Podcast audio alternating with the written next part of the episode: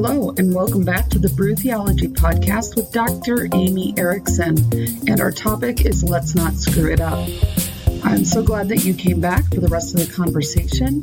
You might notice as you're listening that my mic uh, gets a little weird in there. And what happened was a mic cable died in the middle of our recording. So we have been able to save most of the content. And so hopefully the technicalities won't get in, in the way of that for you. So enjoy the show. If you like what you hear, share it on all the different channels. And if you need to learn more, please reach out to us at brewtheology.org. Have fun.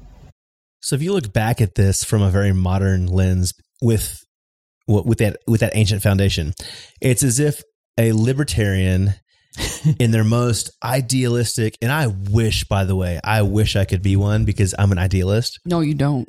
No, no, no, I do Be- because because because I'm because I'm an I'm an idealist.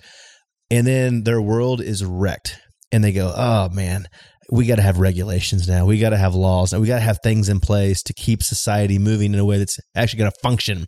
It's not going to be perfect, but it's going to be better than just allowing humans to do their thing, right? Now, my libertarian friends would argue with that. They would they would say that's a very shallow, naive even view of libertarianism. But you know, to use that in general terms, right? Is that kind of how this is because this is what they saw from the Babylonian exile from Assyrians and Babylonians and look at our people, the north and the south, it is decimated. The land is gone, the temple's gone. Our people are destroyed. You know, the things that they did to them um, atrocious, you know. Mm-hmm. Well, maybe we should have some regulations and things in place. So that is that that kind of how to use that analogy or that those metaphors of like in those political metaphors today, you know. Yeah, well, I think they're always struggling with this because the kind of cool thing about Israel is it's this tiny little people group, eventually a tiny little nation in the midst of these two great Yeah, empires. they're really small. They're I think really we forget that. inconsequential politically. Yeah. Yeah. yeah, We forget that because they're the ones whose literature survived, which is totally ironic. But um, yeah, so I think that there is a lot of tension with empire in these texts. So Israel wants to be different from its oppressors. And so partly the laws and the limits are about trying to create an alternative community. You know, one that has different and, and practices different values than empire.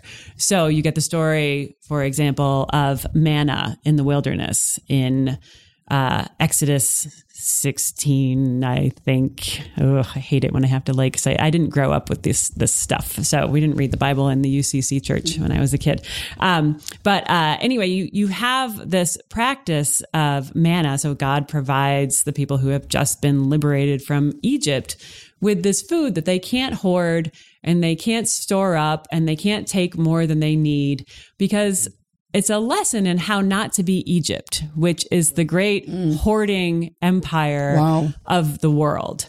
So I think that what keeps coming out in Israel's law codes is this desire to do community differently, to take care of the widow and the orphan and the stranger and to treat each other differently. So it's it its aspirations are good. It doesn't always do it the way I would like them to do it. They fall short like all the time. Like all But- humans. Yes, like all humans, they screw it up constantly. But So the Sabbath Yeah. is not a law to be a law. The, the Sabbath has to do with the fact that in Egypt you're a slave seven, 24 7.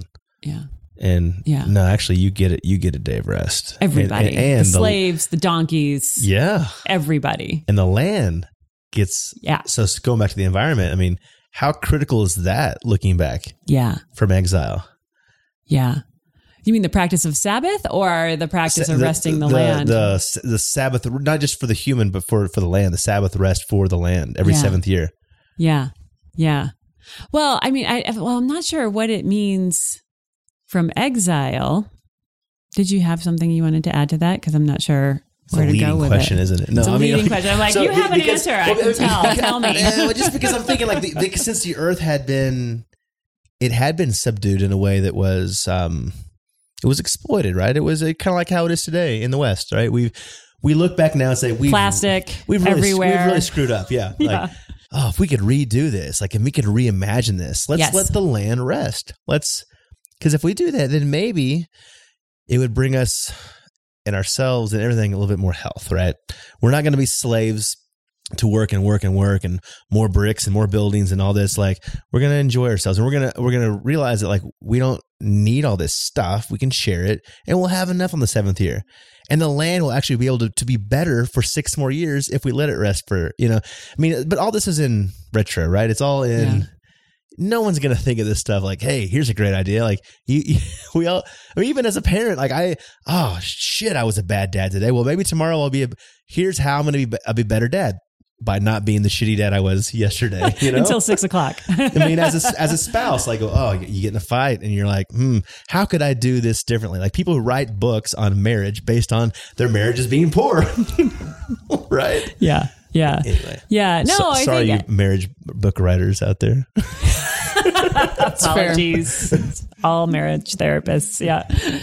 Yeah. No, I mean, I think it's interesting that Israel thinks about the land as this incredible gift from God. So that's the other thing I think people get confused about with the land is that they think that Israel has been like given the land no strings attached. They can do whatever they want with it because they are the chosen people.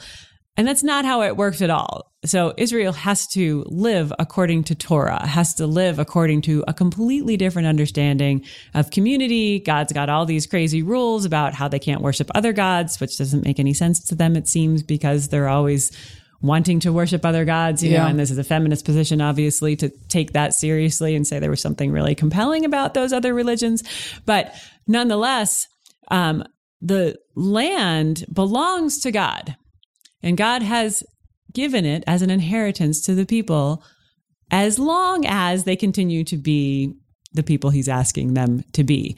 So, yeah, they screw it up, they lose it. They go into exile. And then Jeremiah, I think, prophesies that they're going to be in exile 70 years and then they'll be able to come back. So it's a seven plus, you know, at a zero rest for the land. But, but it's almost like everybody needs a reset mm-hmm. Yeah. the land, the people, God. God's like, oh my God, please just leave these, leave these people. So does the flood figure into this as a kind of forced rest for the land and for the people? I mean, Ah, Yeah. How do how do yeah. you read that Noah story? because to me, it, it definitely. I mean, this isn't. This is kind of duh, but I mean, it definitely has some like climate apocalypse yeah, stuff in there that that this is and every or many great religions have a flood story so something happened yeah, something that was universal something that that really disrupted the way that the people interacted with the land Yeah. uh, so what Yeah. do we do with that What do we do with that? Yeah. Well, I mean, I, Genesis is sort of a crazy book. So God creates the world. It's all good. J says almost right out of the gates, not so fast. And then by chapter six, God is like, what have I done? These people are awful. They're evil. I got to wipe them out and start all over again. I'll just save Noah. So there's this interesting sort of trial and error aspect to creation that's undergirding things. But there's also this idea that God starts working with. I mean, I love the idea that like God isn't omnipotent. Um, in the Hebrew Bible isn't omniscient. This is just like, oh, how am I going to do this? Like, Yeah. wow, I made this, and oh, that's not That so good. work. Do over, you know. But um, but God says the people are evil. They're immoral. I have to wipe them out. And after the flood, he's like, you know, I think I can't tie morality to survival because that's not going to work because humans are not ever going to live up to the standards. So we have to have a different approach here. And so that link between pureness, uh, purity, and morality that's made initially is broken apart after Noah, and there's a new covenant, okay really kind of taking into account the reality of human weakness and human sin. so are we condemned to destroy the world then now that we've been decoupled from it No, no. So there's so so with Noah. So the interesting thing is that curse that is put upon Adam and Eve in Genesis 3 is lifted with Noah. So once Noah lands, um, you know, wherever he landed, uh, Mount Ararat or wherever, um, Noah's whole point, uh, the, the, the point of the Noah story is that the curse is gone now and the land will now be fertile. And the people, I know nobody knows this. What? I actually, so, okay, truth be told, this didn't quite occur to me until a couple of years ago when I started reading up on this stuff. Um, but yeah, so he plants a vineyard and he starts working with the arable soil again. And humans are then allowed to eat meat. So that's the other thing, of course, in Genesis 1 that you, people don't oh. necessarily notice that is that originally humans are vegetarians. Yeah. They're given plants to eat. And then after Noah, they're allowed to eat animals with lots of conditions. Well, he had a boat with a lot of animals, so he's probably hungry the whole time. So like this whole You got well, some but they were ideas. forbidden, but they were for they weren't on the menu yet. Not on the boat. Nope. But you know, after after forty days, yeah, your no stomach's plants. churning. You know, you, you look at you know your own kids. You say, "I'm hungry." You know, Kale is not going to cut it tonight. So so all of these evangelicals that argue and point back to the curse, which it's not really on them, it's on the ground.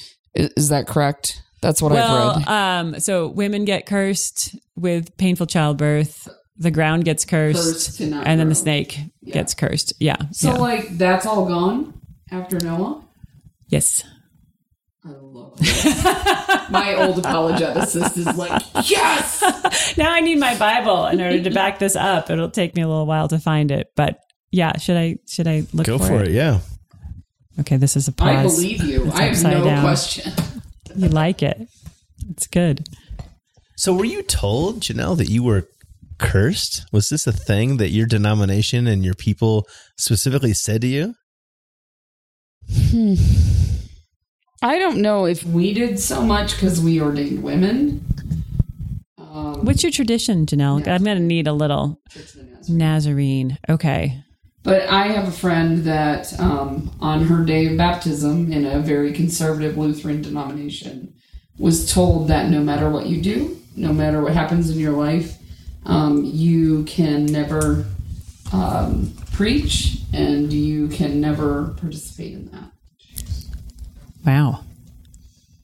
Yeah, and it, I mean it's an it's it's an argument that's used a lot. But I mean, I mean that's it's in the whole purity movement stuff. Like whether your church believes it, like it's all inherent in that that women are the problem and your bodies are the problem. Yeah. and yeah. your bodies are responsible not only for your own behavior but for the behavior of the men around you and so that curse is your responsibility. I'm not saying it's good theology. I'm saying it's the theology that is pushed on so many people. That's just like the the assumption. Like this is your fault. This is your fault from the beginning. Yeah. and this is the way it is and it's your responsibility. Well, it's interesting. So I've been reading a lot about the environment, obviously, and the ties between women's bodies and the earth are really intense. So so if you can justify, yep um, you know, uh, separating that Yeah, well, so but but the destruction of the earth and the destruction of women, destruction might be too strong a Oh, term, no, but the anxiety about fertility, the anxiety about something that I think men have felt like they can't control, um, both the fertility of the land and the fertility of women, and dealing with that with like pesticides, with uh, abortion laws, or con- uh, saying that women can't be leaders or can't be preachers.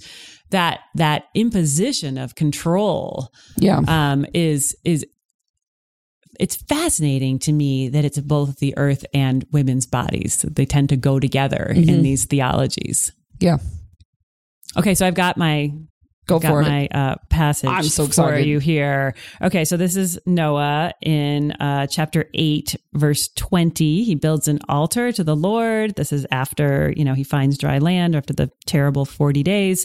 And the Lord smelled the pleasing aroma and said in his heart, Never again will I curse the ground because of man.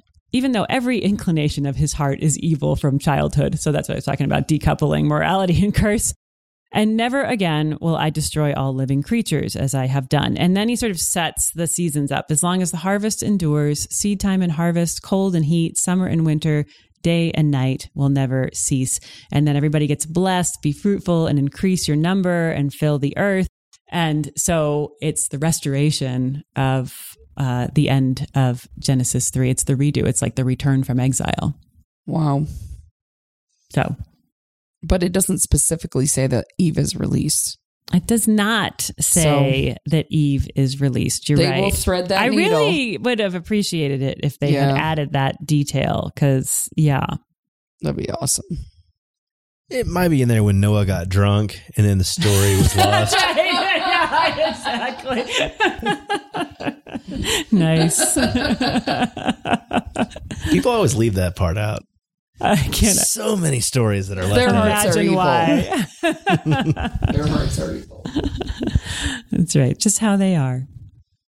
Okay, so practically speaking, how do people who have grown up in Christian homes, uh, specifically like more hyper evangelical homes um, that deal with the end times, with uh, God's going to create a new heaven and a new earth, right? Yeah. in in in the sense that this earth doesn't really it matters like i don't think a lot of people actually say it doesn't matter like they say oh it matters you know take good care of it but really ultimately it's about the next thing right so not even so much heaven but really about like um and even N.T. Wright talks a lot about like he, he he would not agree with where I'm going with this, Mm-hmm. but he does talk about a new heaven, new earth, um, in the in the here and now, right? Um, in a place that is tangible, where you're breathing, you got oxygen, right? You've got dirt, you got plants, you have dogs, all those kinds of things. Um, but it's better. It's like, uh, you know, I work out, but now I can bench 100 more pounds, or I mean, all those kind. of people like, I can't wait for my glorified body. It's going to be badass Right, right. and my dog is actually going to obey me and not shit on the carpet.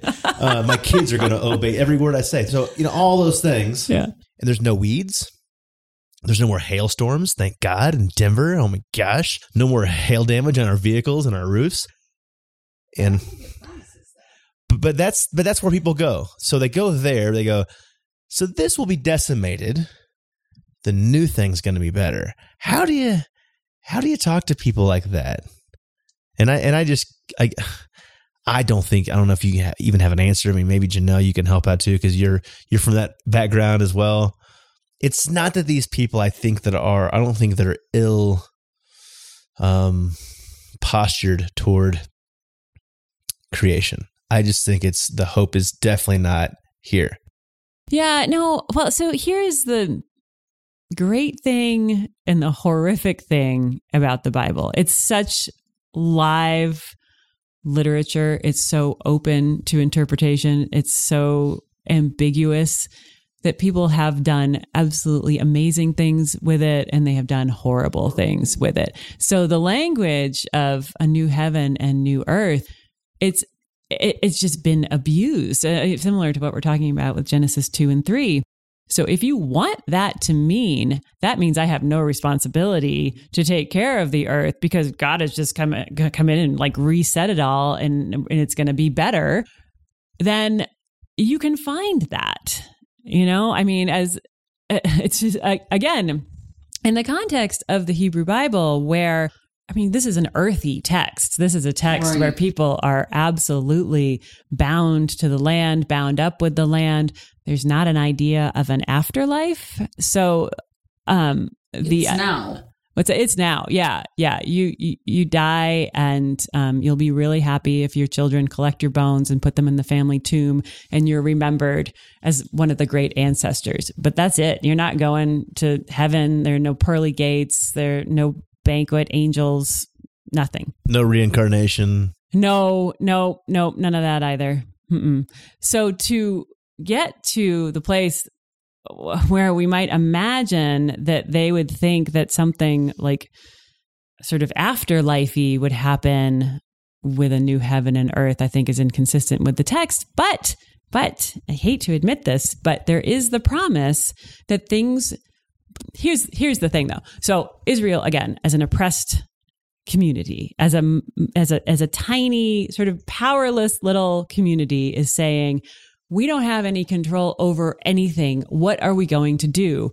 Like we've got babylon we've got assyria we've got the romans you know we've got all kinds of big bad oppressors over us. We're utterly powerless. And the faith confession is God is going to take care of it. God is going to come in and eventually he's going to, you know, like judge these bad guys and we're going to be lifted up and we're going to be able to survive. So it's more of a um a hope that God will care for the powerless. You know, and so when powerful people get their hands on these texts and use it to do what they want, it's really quite dangerous um, to like abdicate their responsibilities and to justify um, exploiting the earth and terrorizing women and the like. So, so in the hands of a community that doesn't have any power, this is all great stuff because they're imagining that God is gonna is, yeah. is gonna provide for them and save them. And expressing that in a faithful way. And then you say, oh, well, that actually means that, uh, you know, we don't have to worry about the environment. It's crazy.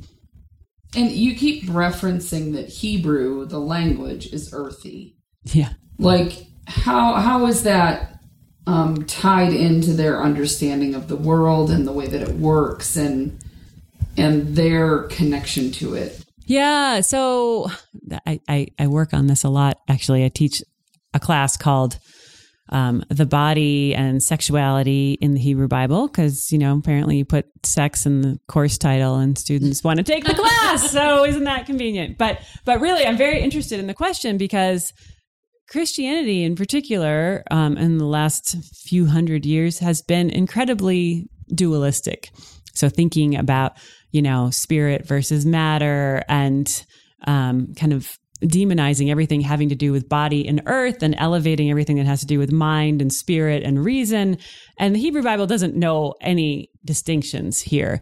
So I say it's earthy because everything is embodied. So there, as I said, there isn't this afterlife. There isn't this idea that there's like a spirit that's going to, you know, flee your body and then have a better life somewhere else. It's all in the here and now. So, and even language, I'm sure you know the language of Ruach, which is the sort of quintessential example of this. It means spirit, not in the sense of like spirit as opposed to body, but that kind of animating life force within people. Yeah. God's spirit. It means breath. The nasty stuff that comes out of your mouth in the morning. It means wind. So it's this term that kind of defies our desire to separate the spiritual and the material. So by its very nature, it's present. And, yes. And we're connected to yes. this yes. because we live. Yeah, exactly. So the ruach that hovers over the tohu vavohu in Genesis 1 is, is coming from God, but it's also in us. So the ruach gets breathed into the Adam and, you know, the ruach is what gives us life. So it's all, it's all of a piece. Yeah, and this always goes back to what Rabbi Stephen Booth Nadav had said when he was here months ago and yeah. talking about um, the breath of, of God, God's name. I mean, which, you know, we, we say Yahweh in English, but it is a breath. And it was his mentor, I think, that had said, Yahweh, you know, he, yeah. Uh, and it's nice like okay the breath of god is the name of god and it's it's an embodied name because like you were saying the hebrew language is it's very earthy and tangible. So that's a beautiful thing. That's a good reminder because dualism is so it's so dangerous. It's trapped us so badly in the Western world. We can thank what's his face Alexander the Great. That's who we can thank. but you know, I also got to thank him because there's a lot of things I like about the Western world. I'm not gonna lie yeah, yeah. Well, Thanks, Greeks we used and Romans. joke in seminary about enlightenment bashing, you know. So we'd be like, "Oh, it's all about the enlightenment. Descartes, he ruined everything, you know. All about the mind. I think, therefore I am." And you know, the enlightenment has brought us some good things, I suppose, but you know, we're living with the legacy of of the things that we don't like, I suppose, and that's that's that's liberating because then we can say, "Here's what we want to take from the enlightenment, and here's what we want to leave behind." Right. Do you have any other final questions? I've got a few just ending questions, but just just just to end it, if you if you want anything else, any other textual stuff. All right. So to end the night, if you could give us your top three, it could be two or four. I'm not gonna I'm not gonna make you say three Okay. theologians that have impacted you throughout your career. Who would they be, and why should people read them and study them? Oh, you're asking a biblical scholar about theologians? that seems totally unfair. I'm like opposed to theology.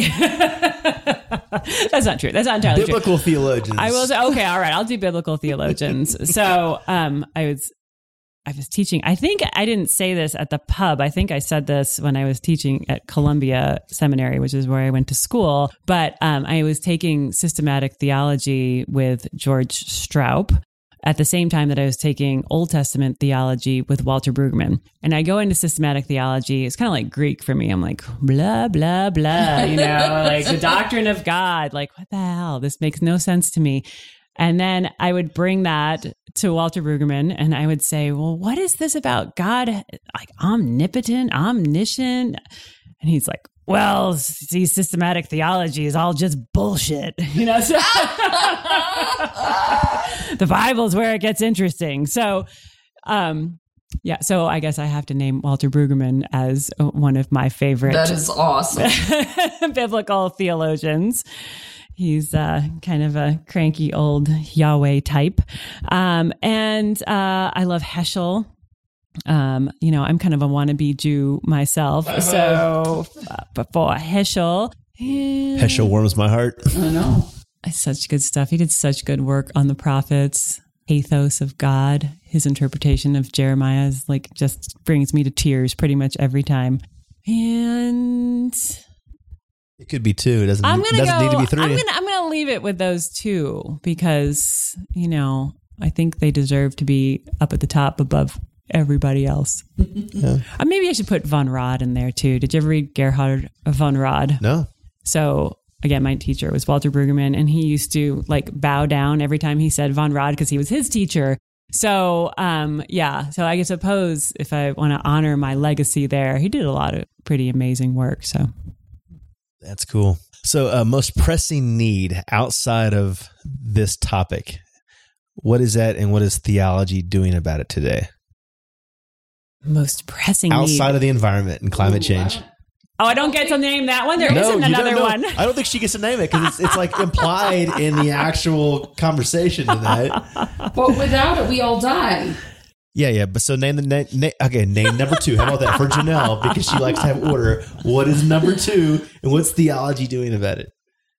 You didn't give me these hard questions in advance. I feel you should have. All I'm right, sorry. so let's see. Um, oh boy, how about how about violence? How about war? And what is theology doing about it? Unfortunately, not much. Um, but what could theology? Okay, so here I'll. Okay, I, I don't know if this is a good answer to the question, but this is what's coming to mind, especially since we both seem to be wannabe Jews, Ryan. One of the things that I think is problematic with Christian interpretation of the Bible, and this is historically, is that people read the Bible trying to get doctrine out of it, trying to get a principle, one thing that everybody can agree on. And then you have to declare some people, you know, heretics and other people orthodox, and they're constantly fighting over who's in and who's out because of what they think the Bible says, the one thing that, you know, everybody has to agree on.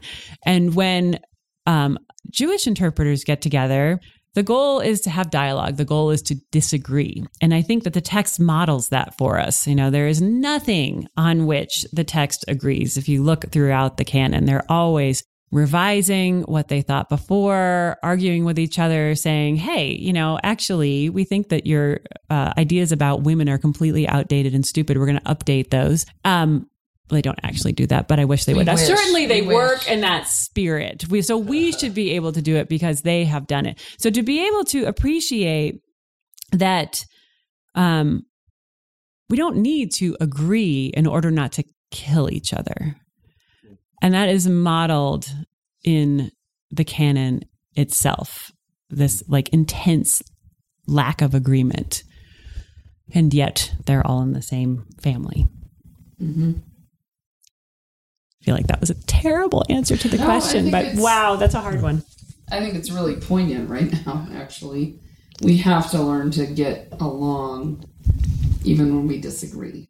Respectfully disagree. Yeah. And that's totally what we're not doing right now in our mm-hmm. political system. And it is absolutely disturbing. Did you hear about the Democracy Project, where these scholars from, I think, Yale brought all of these like 500 or something people of different viewpoints into a room and just had them discuss?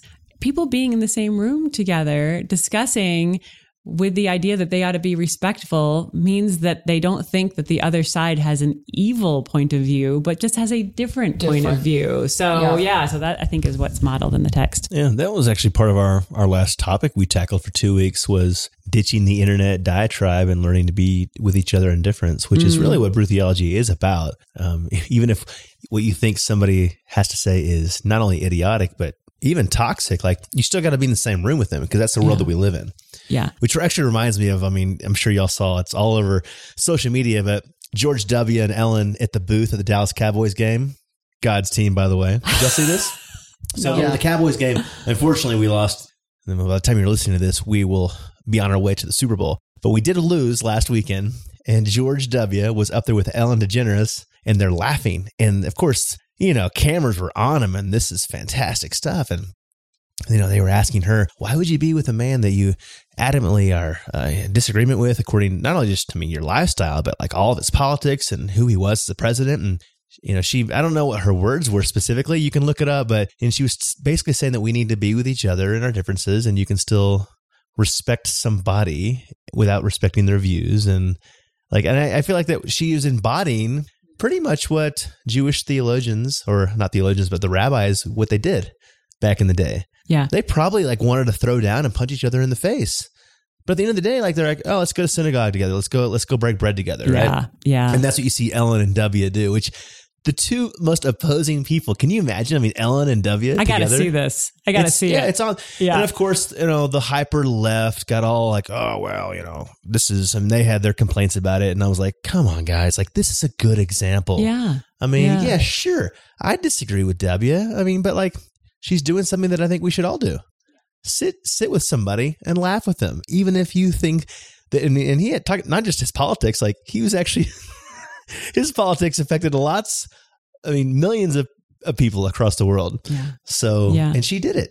You know, That's pretty awesome. Well, and there are was cool. toxic texts, like supremely toxic texts.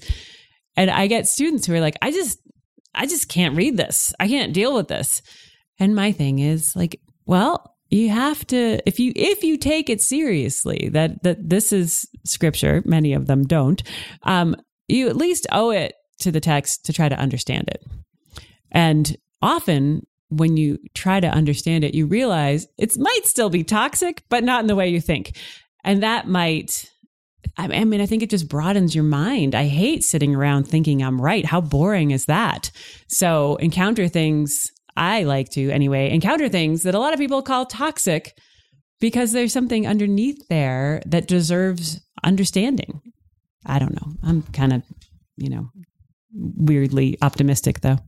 No, I, I, I like that. I mean, I, to even reiterate what we talked about a couple weeks ago, like I mean, there's there's a fear within a lot of people's uh, politics and theology that if you just sit down long enough with them, like it's not so much about what they've said that you disagree with. It's like there's something underneath that. Like, what is the context of those views? Like, and it's a lot of a lot of it's based out of fear, you know. And if you just sit down with somebody, that'll that'll come out, and then you have a little bit more grace and maybe a bit more mercy. But uh, so, what are you working on right now, and where can people find you? I tried to find you on Facebook to stalk you, but I couldn't find you. As creepy as that sounds, you weren't on Facebook.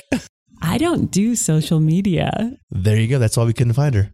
Uh huh. That's very intentional. It's not good for me. um, what am I working on, like scholarship wise? Yeah. Oh God. Well, um, I've been working on a commentary on the Book of Jonah. That you know, it's it's two pages in the Hebrew Bible. You don't even have to turn the page to read the book. Um, and I'm working not only on the Hebrew text but also on the history of its interpretation. And uh, boy, people love Jonah. So popular interpretations, Muslim, Christian, Jewish, 2000 years worth of um, art, music. Yeah. So I'm finishing that up right now. Hopefully it'll be in print, something I can hold within the next year. Is there anything in that story that uh, is relevant to the climate disaster and the movement of calling out what's going on in our world right now? That is such a good question. And, you know, I started this thing, this book, like years ago before I was really, and I was actually trying to do a Jewish reading which sounds a little weird, but um, I love the way Jewish interpreters are working with the book of Jonah, and especially as opposed to the way Christian interpreters were working with it.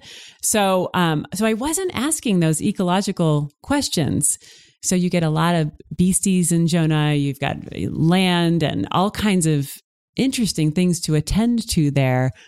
But I'm sad to say that I didn't. I didn't do it. So well, maybe it'll make next book a good journal article at least. There you go. Ex- exactly.